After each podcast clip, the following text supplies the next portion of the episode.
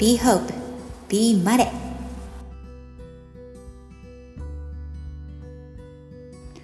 皆さんこんにちは。春日マレです。さて本日の Be Hope Be マレ脳内で旅行しよう。in 屋久島です。国内です。今回は。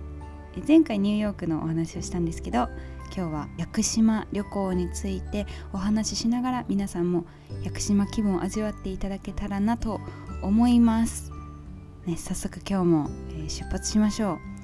私は飛行機で東京から鹿児島そして鹿児島からチャーター便で屋久島に行きました。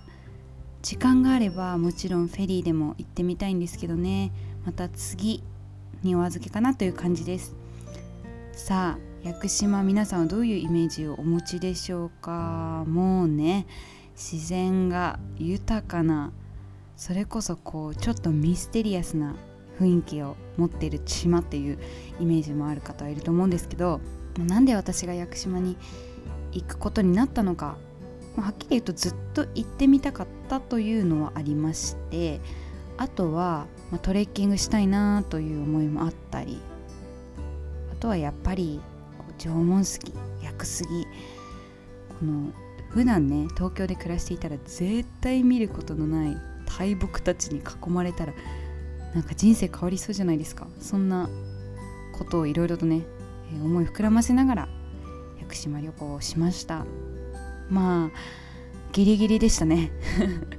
あと少しタイミングが遅かったらいけてなかったんですけど本当に何だろう自粛に入る前にこうネイチャーのパワーをギュッと凝縮したパワーをギュッとねいただいてその空気を吸って吸って吸って帰ってこれたのは大きかったなと思います。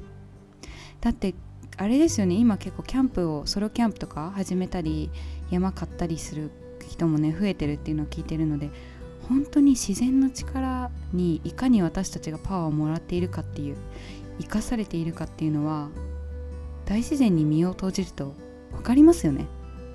嫌なほど分かります。だからこそなんか私がその環境活動とかに興味を持ち始めたというかこれはやらねばならぬっていう責任感みたいのを感じたのもそれです。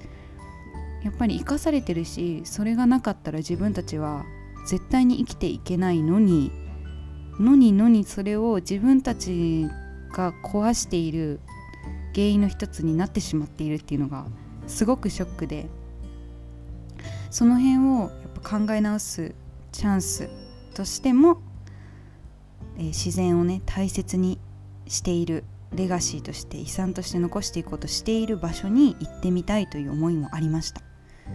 さあ屋久島の旅はですね4日間にわたるすごく短い旅で1週間は最低でもいたかったなと今振り返ると思います。皆さんも深呼吸して。あちょっと深呼吸してからいきます？はい。深呼吸する時はまず吐くんですよ。吐いて。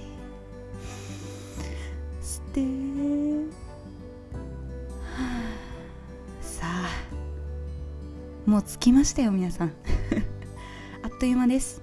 深呼吸すれば着きますからこのポッドキャストではね。さて。では日常を忘れて屋久島の旅を楽しみましょう。もうねあれです。私はチャーター便で着いた時屋久島空港に。もうね香りが本当に違うんですよ。緑緑緑。どこ見ても緑で土と緑と海の香りで満たされていました。そしてその空港のあのー、スタッフさんねが超フレンドリーでこう普通飛行機降りた時のあの整備士さんたちいるじゃないですか。構こうパーツとか点検してる方ああいう方たちとって触れ合わない触れ合った記憶がなかったんですけど屋久島空港の場合は楽しんでてくださいねみたいな突然声かけられてえー、って何この親近感というか前会ったことありましたっけ？みたいなもうそれにウェルカムされてすごくハッピーなスタートでした。はい。その日はですねもう美味しい空気を吸いながらお昼をね定食屋さんでお昼を食べその定食屋さんももうこじんまりした地元のこう漁師さんとかがお昼休憩に食べに来るようなところに行ったんですけどね。トビウオがとっても有名でたくさん取れるんですよ。トビウオの唐揚げ定食を食べたんですけどあのまずでかい。魚がでかい。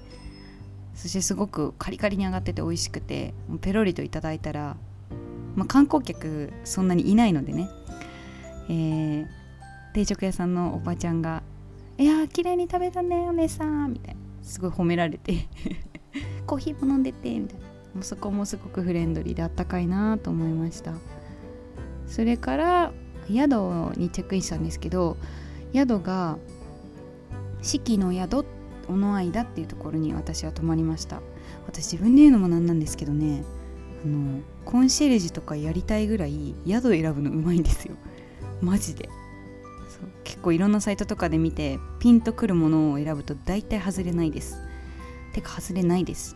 はい。四季の宿さんはあのご夫婦で経営されてるんですけどすごくそこもあったかくてね。でこう地元のお野菜をふんだんに使ったお料理が朝と夜食べれてお部屋もすごく綺麗ででお部屋にお風呂がついててそのお風呂が半露天でで綺麗できててもう超贅沢。最高です。はい。小さい宿なのでいろいろ融通も聞かせてくださいますしすごい地元のことも教えてくださるからとっても助かりました。島の移動は私車が運転できないのでバスにしたんですね。で屋久島ってすごく小さいんですけどこう周りに物があるんですよこの縁に。だからバスでぐるっと一周できるんですね。でその回ってるバスに乗れば基本的にいろんなポイントで降りていろんな観光地というかスポットを巡れる。っていう感じなんです。だからバス乗っててももうヘリだから海ずっと見えるみたいな。すごいですよ。島島島島なんです。さてこの日はねちょっと一番衝撃的だったのが小野間っていうエリアに泊まったんですけど小野間温泉って言ってでその宿のご主人さんがあの旦那さんがね温泉近くにあるからどうですかみたいな車出しますよって言ってくださってで車で5分ぐらいなんで乗せて行ってもらってで行ったらもう地元の人たち小野間エリアの人は無料で入れるんですって毎日。だからみんなお風呂に入らないでお家のあの温泉に入りに来るんですよ。でもうこんばんはみたいな。もうみんな知り合いだからこんばんはこんばんはって言っていろんな井戸端会議しながらお風呂とか入ってて。でめちゃめちゃこうなんだろうな私たちが思い描く銭湯よりも暗くてちょっと地下みたいなとこに下がってって入る結構ミステリアスな感じで。でみんなねあのお風呂の周りの床に座って桶でお風呂の水を汲んで体とか洗ってるんですよ。だからシャワーのお水を使う人はごくもう少人数。で張り紙もしてあってシャワーの無駄遣いしないでねみたいな。だからその湧いてる温泉湧き水で基本的にシャワー代わりにしてて。でその光景も新鮮だったし私もなんか慣れない 手つきでまねっこしてみたいな。それで、ね、地元の人たちみんな私のことを知らないからどっから来たの？みたいな。それは観光客ですよねってみんな分かってる状態。ですごく不思議なところでで衝撃だったのが聞いてないですよ。あんなに熱いお風呂だなんてっていう。本当にね40何度あった？の5度？うん。以上は絶対ある。なんか源泉の多分温度が50度近くあってあ49.5度49.5度だ。書いてたここに。49.5度。だから50度近いのにお水をちょっと足して49.5度だったんです。やばいでしょ普通に。入ったことなくないですかそんな暑いの。でねそのお水を出すのにもこうお風呂に入ってるおばあちゃんたちとかに許可取んないといけないんですよ。だから私なんて行けないから地元のち子供とかが「お水出していいですか?」みたいに聞いて「いいよ」って言って出してたんですけどいやいや観光客の私聞けないよみたいな。だから頑張って入るんですけど。もうね入ったこの下半身だけ浸かるので精一杯でで下半身がもうバーって赤くなるの。血行が良くなって。すっごい気持ちよくて足の疲れとかが一気に取れるんですよ。ただ3分も入ってられないんですマジ。3分ギリっていう感じ。でその時は私のなんかね横にねあの隣に入ってきたのがフランス人の観光客の人で「日本の温泉はこんなに暑いんですか?」みたいに聞かれて「違います」みたいな。こんなこれはもうあの私も今びっくりしますっていうお話をしてました。はい。いやーすごいですよ。これはね私家族にみんなにも入らせたいんです。家族お風呂大好きなんで。そのお風呂でもうゆっくり使ってこうきれいきれいになって。で、まあ、この日はちょっと近くのスーパーとかでご飯を買ってお部屋で食べて爆睡しました。どうですか皆さん？ちょっとイメージつきました。すごいユニークなね体験を紹介してるので思ってた薬師と違うって感じかもしれないんですけどまあ今日はね2日目は苔むすの森行ってみましょうかね。これは皆さん聞いたことあるかな、えー、白谷雲水峡という場所でその森の中にもののけ姫のねモデルあそこの場所のモデルになったと言われてる苔むすの森というのがあってそこ私苔大好きでうん。苔の色も苔も大好きで私家では苔とか呼ばれます。普通に名前苔だったりします。に行きました。ここはね本当にイージーで、えっと、往復しても3時間半ぐらい歩くだけなので私からしたら結構あの簡単なウォーキングコースだったんですけどあんま坂もないしね。苔は本当に綺麗でもう一個一個もういろんな種類の苔があるんですよ。だから全体で見てももちろん美しいしあのやっぱりジメジメしてる湿度がないと湿気がないと苔って綺麗に育たないのでその湿度というか潤いみたいのをマイナスイオンをわーって感じてすごく美しくて。で近づいてみるとそれぞれ違う種類の苔でもう可愛くて綺麗でもうそれもじっくりじっくり見てっていう感じでしたね。それでねこの日はもう苔むすサクッと見たら帰ってきて折り返し帰ってきたんですけど夜あの大野間の宿でお夕飯食べたんですけどね。もうこれはめちゃめちゃ美味しいんですよ本当に。もうそら豆だったり人参キャベツ玉ねぎ紫芋じゃがいももうこういういろいろなもののバーベキューを外のテラスでやらせてくださっておにぎりとか団子もあってたしあとはきびなご飛び魚車エビ。あとお肉もいろんなね薬師家がやっぱりたくさんいるからなんか量が多すぎて取ってる狩猟してるって言ってました。増えすぎちゃうから。なるほどと思いながらも。そんなバーベキューをいただいて超お腹いっぱいになって。そして次の日が早いのでね寝ましたよ。早いって何でだと思います？3日目。ったんですよ。縄文杉に。これ皆さん知ってます？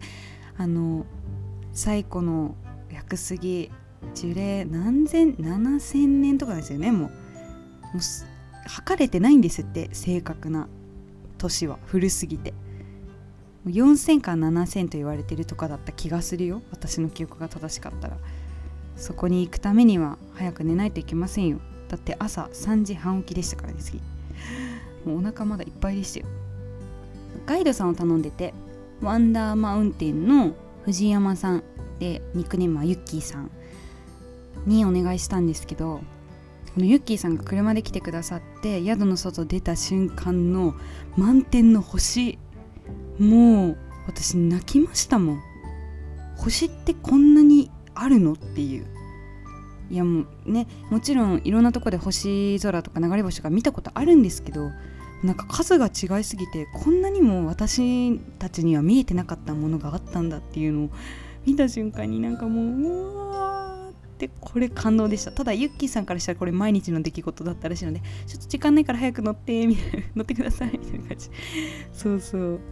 その星を眺めながらえっ、ー、とその何て言うんでしょう。こう縄文杉のトレッキングをスタートするための入り口に行きました。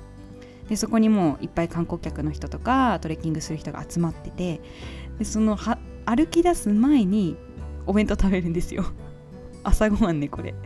多分6時前だったからそお腹いっぱいだよって思いながらも朝ごはんを詰め込みました。でそこのなんか入り口からさらにまた次の入り口結構やっぱ山なので狭い道でどんどん上がっていくんですけど行く前にこうバスにみんなで乗っていくんですね。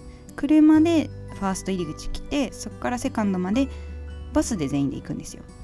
そのバスがめっちゃ揺れてで眠いしあのもう目をつぶって瞑想しててそしたら登山口にはい到着しました。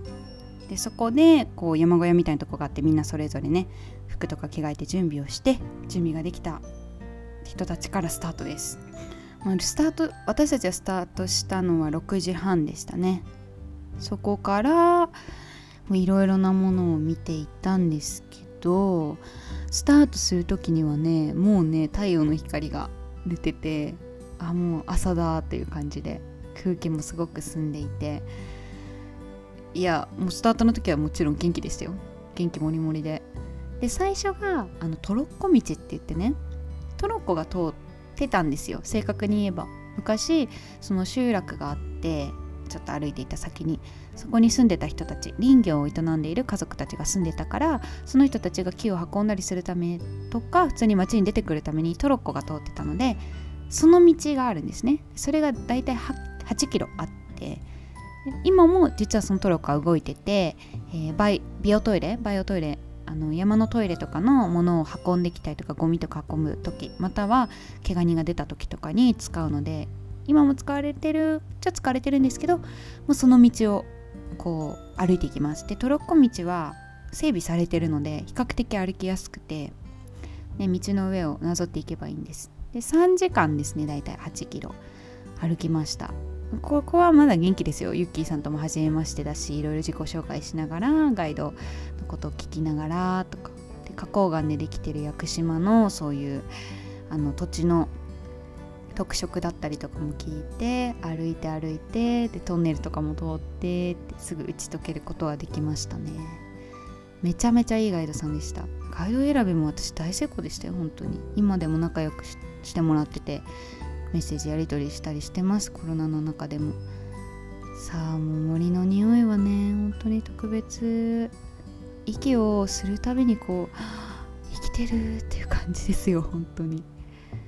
はい、トロッコ道が終わってからいろんな杉が出てくるんですけどもちろんねもう薬杉いっぱい囲まれてるけれどもその中でもメインの杉が出てきて二葉杉だったりとかあとは大王杉夫婦杉。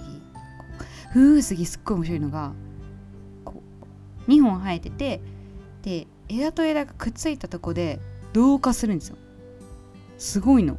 共生共生異なる種類の木だとくっつかないでパズルみたいにこう何て言うんですか。お互い避け合いながら絡み合っていくんですけど同じ種類の木だと完全に同化するの。それめちゃめちゃびっくりでした。お昼ご飯はワンダーマウンテンが用意してくれる。ユッキーさん実はユッキーさんの奥さんが用意してくれるトビウオンとかをあのお野菜をふんだんに使ったサンドイッチ。めちゃめちゃ美味しかったですね。あんまゴミ出さないようにしててみたいに言ったらそういうのにもタッパーとかで対応してくださって本当にありがとうございました。わがままなんですよ私でも。本当に嬉しかったです。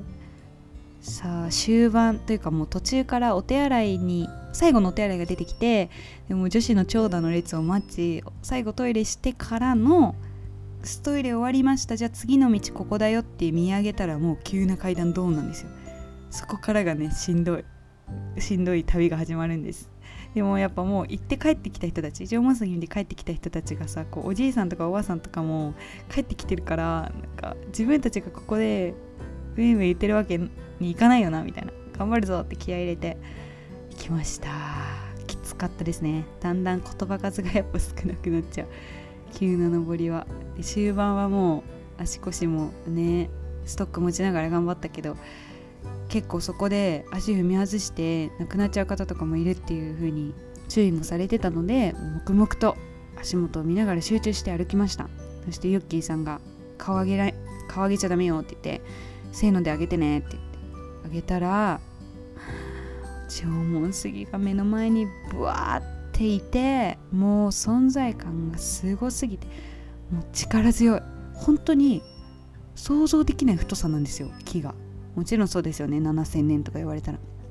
でも本当に本当になんか屋久島から帰ってきてあの太さを思い出そうって言って写真とか見たり想像とかしても正確に思い出せないぐらい身近にありえない太さなので超圧倒されました、人生の中で見たことないぐらい壮大っていう言葉が合うもの。でもう泣きそうで私も見た瞬間に枝とかもすっごい太いしその枝からこの春出てきたのっていうかなんだろう今生まれたんではないかぐらい新しい植物もどんどん生えてくんですよそこから。だからね太い太い幹の木あどれぐらいの太さかっていうとユッキーさんは1 7 0センチちょっとだったのかな？が3人手広げてね ユッキーさんで考えるの難しい。1 7 0センチの人が両手を広げて立ちます。それかける3想像してください。その長さが例えば写真でパッて縄文杉を見た時のあの横の長さなんですよ。円周じゃないですよ。周りじゃないですよ。2次元で見た時の直径。あれが1 7 0センチの人3人分ぐらいなんですよ。めちゃめちゃめちゃめちゃ太いでしょ。本当に。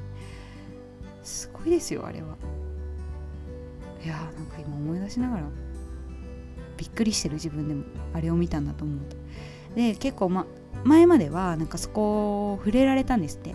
でもやっぱりいろんな人たちが触れると劣化してっちゃってボロボロになっちゃうから表面が。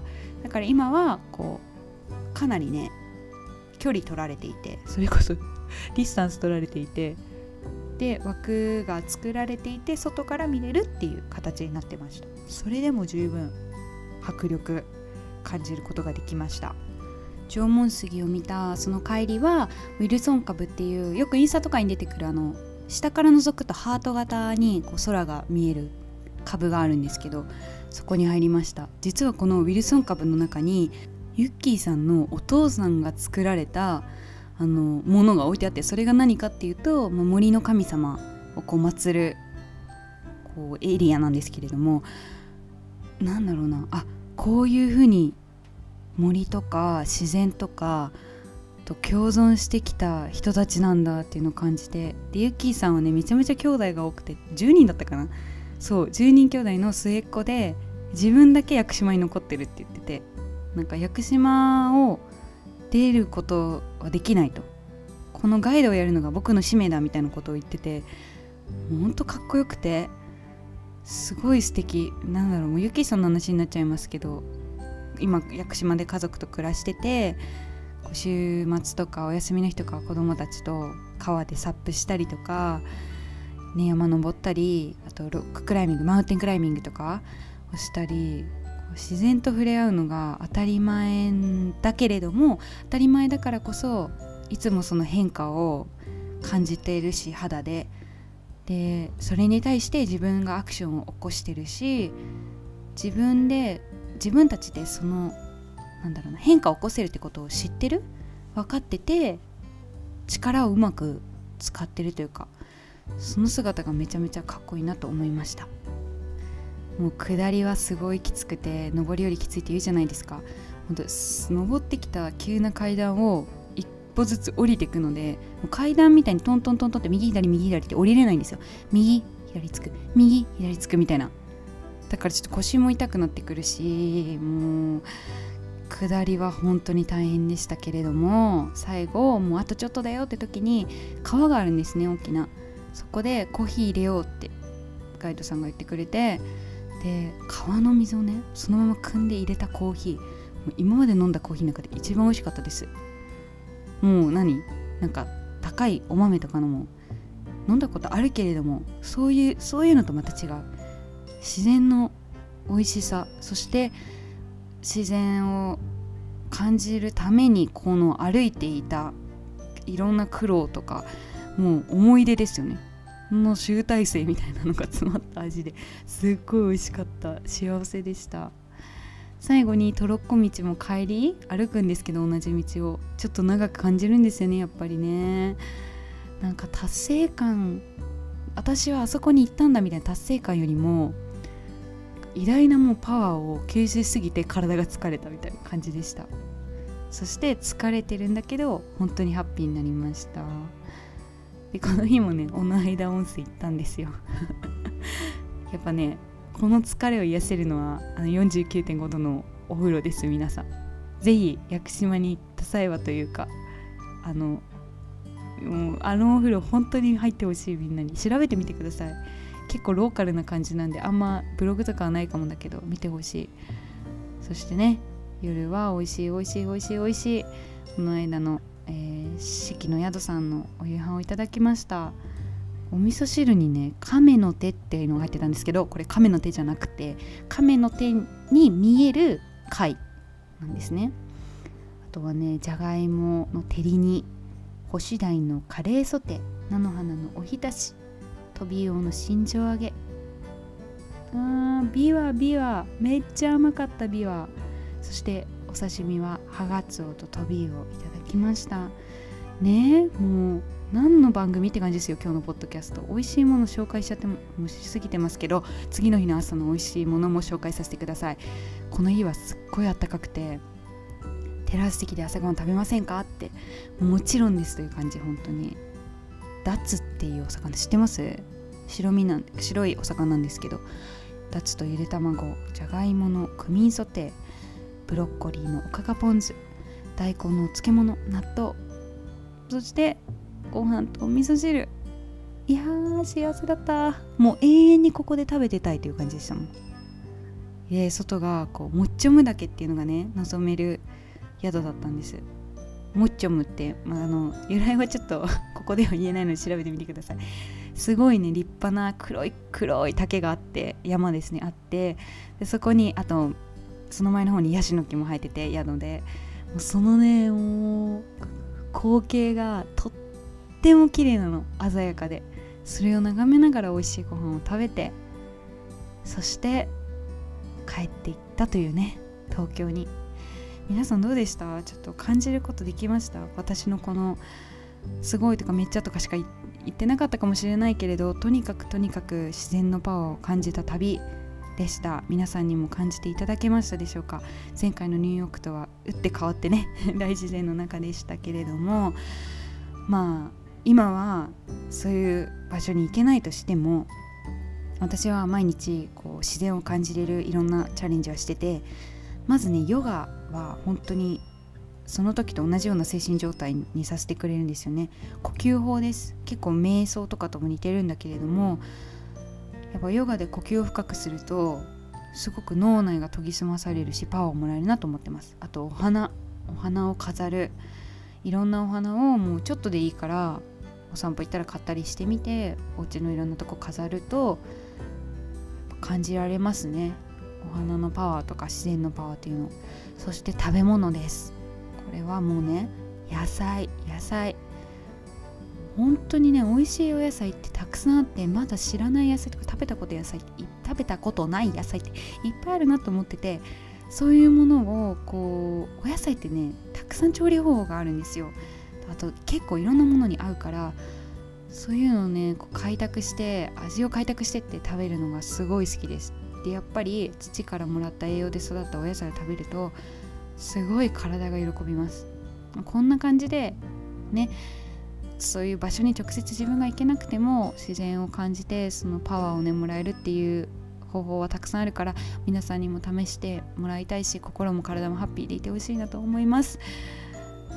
あ大自然の中ね行きたいですよね本当に、まあ、そんな行きたいよねという共感を埋めたらいいなと思いつつもはい思いながらもはい今日はこの辺でお別れにしたいと思います。